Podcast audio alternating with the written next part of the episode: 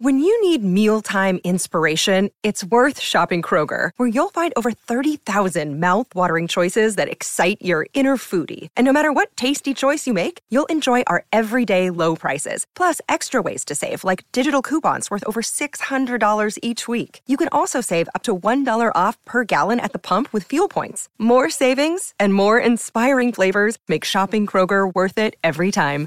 Kroger, fresh for everyone. Fuel restrictions apply. Injured at work in a motor vehicle accident or had a fall in a public space? Speak to Your Claim Lawyers, a no win, no fee personal injury claims law firm that specialises in maximising compensation claims for injured people. Call 1 800 Your Claim or yourclaimlawyers.com.au. He's in the ruck. Dan Houston's having a rest with that shoulder. And Riley Bonner comes back in for the match of the round against the Western Bulldogs. Another ripping game will be at the SCG, this one on Saturday. Sydney Swans taking on Collingwood. 145 Victorian time. And one of Sydney's assistant coaches and West Coast champion joins us on the line. Dean Cox is his name. Coxie, thanks for your time, mate. Kane, good morning.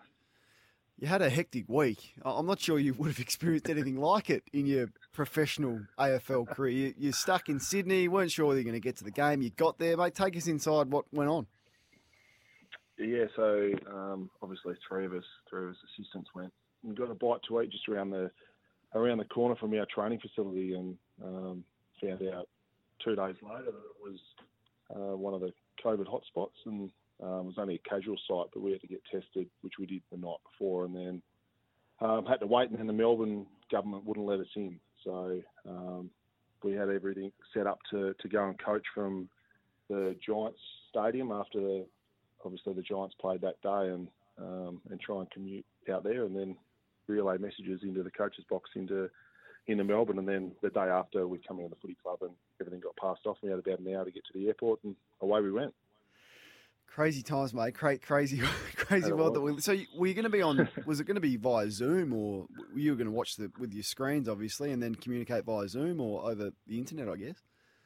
Yeah, so I think one of the things that the AFL were um, keen to do as well was to give us access to all four camera angles. So we're going to set right. up in a coach's box at GWS and um, watch the screens and, and then speak to, to someone in the coach's box. But you know, the part was as well, we had some other people there to coach as well. We didn't want to make it too um, too many voices, but everything got mm. passed off in the end, which was good. I was at that game against uh, Melbourne, uh, highly competitive as you have been all year, and as to be fair, as Sydney teams have been for you know, the last twenty years. But what did Melbourne do particularly well? I mean, they're they're unbeaten. What was it about them as you, as you reviewed that game that they're doing really well? I think their pressure.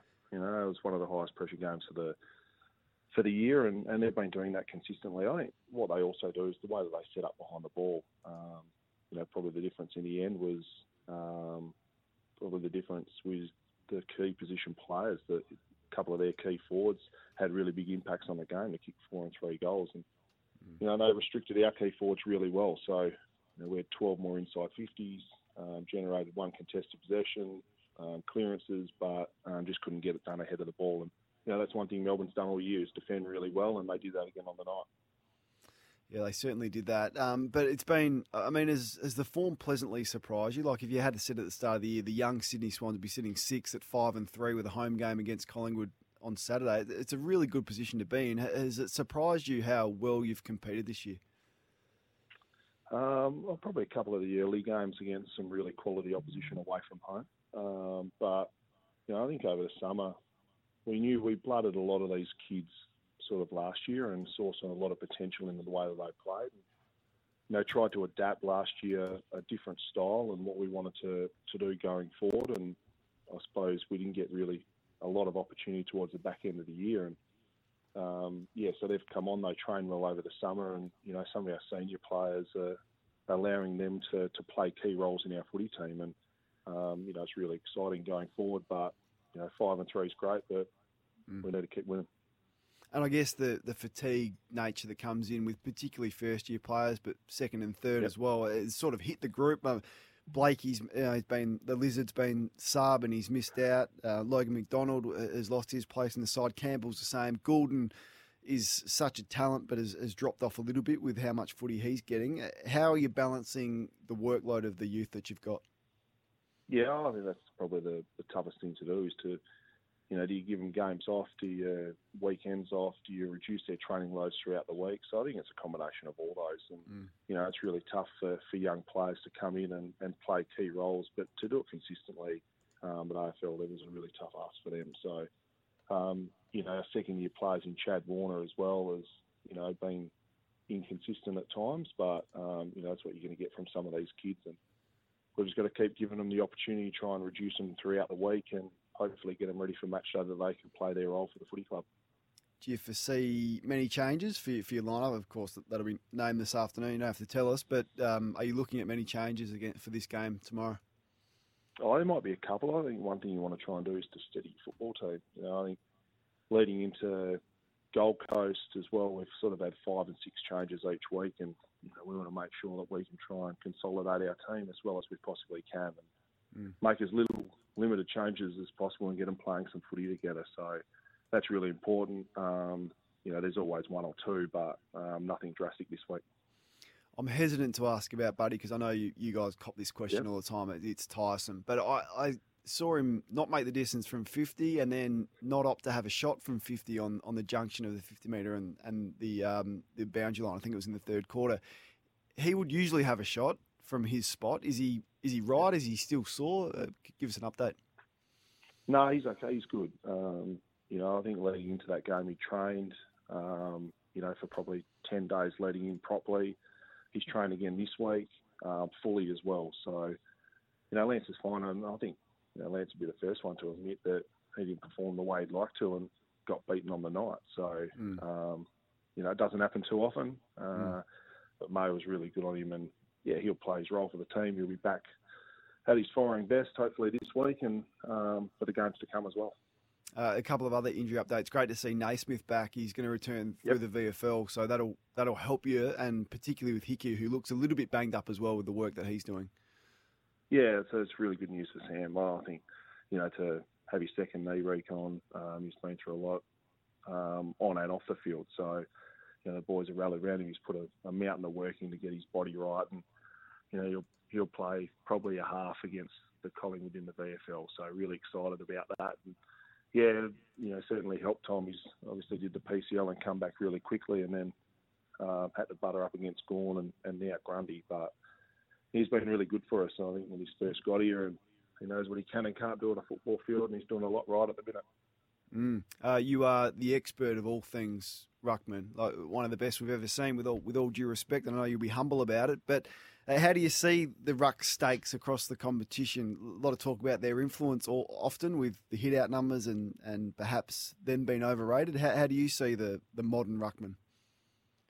I think they vary. I think you know if you talk hit out numbers to the first probably part is the connection piece, and you know if you look at um, the really dominant centre bounce ones, which is, you know, when you're playing a 6-6-6 game at the minute, makes it really dynamic for footy teams. And Nat is obviously the best at that. And then sort of Gawn with his um, contested marking around the ground, his intercept possessions. I think he was number two for Melbourne, um, mm. highest intercept team. And, and Grundy, what they can do around the ground with generating balls. So, you know, I think I think they all differ, which is really good. Um, you know, they have their own strengths and they're playing to them at the minute, and there's no sort of uh, certain way that every player has to play is um, what's good for the team, and, and, there's been a few that have been doing that.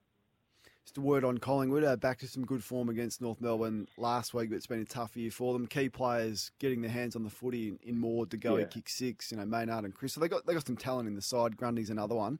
Uh, how do you see them, and, and how prepared are you for them?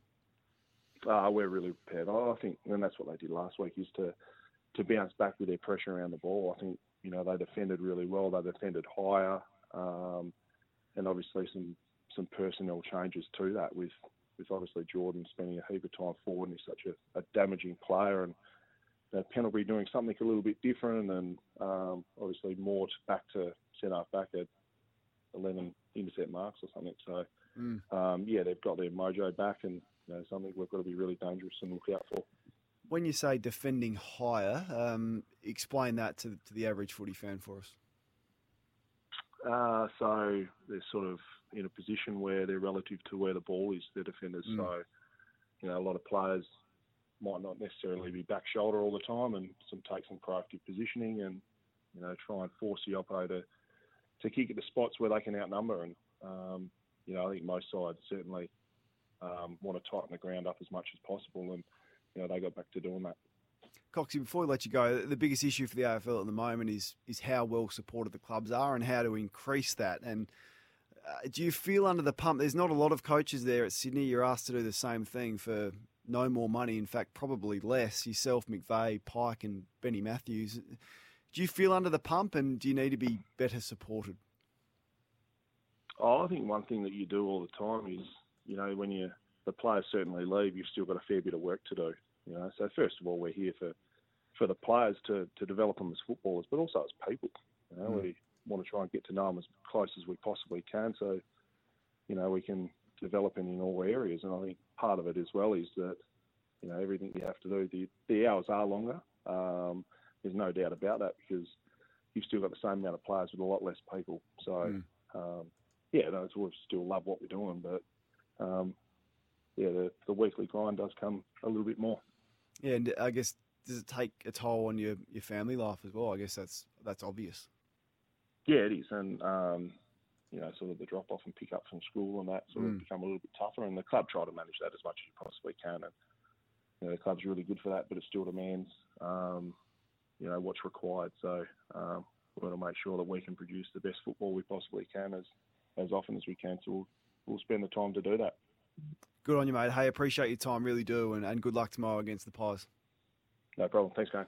What a player and developing into highly respected coach as well, perhaps with senior coach uh, written all over him. The Sydney Swans taking on Collingwood. Massive game for Nathan Buckley and Collingwood, as each and every one is when you start one and six. Time now to get. Want to witness the world's biggest football game? Head to iCanWin.com.au, predict Australia's score with a crystal ball, and it could be you and a friend at the FIFA World Cup Qatar 2022 semi finals, all thanks to McDonald's. Maccas, together and loving it. TNCs apply.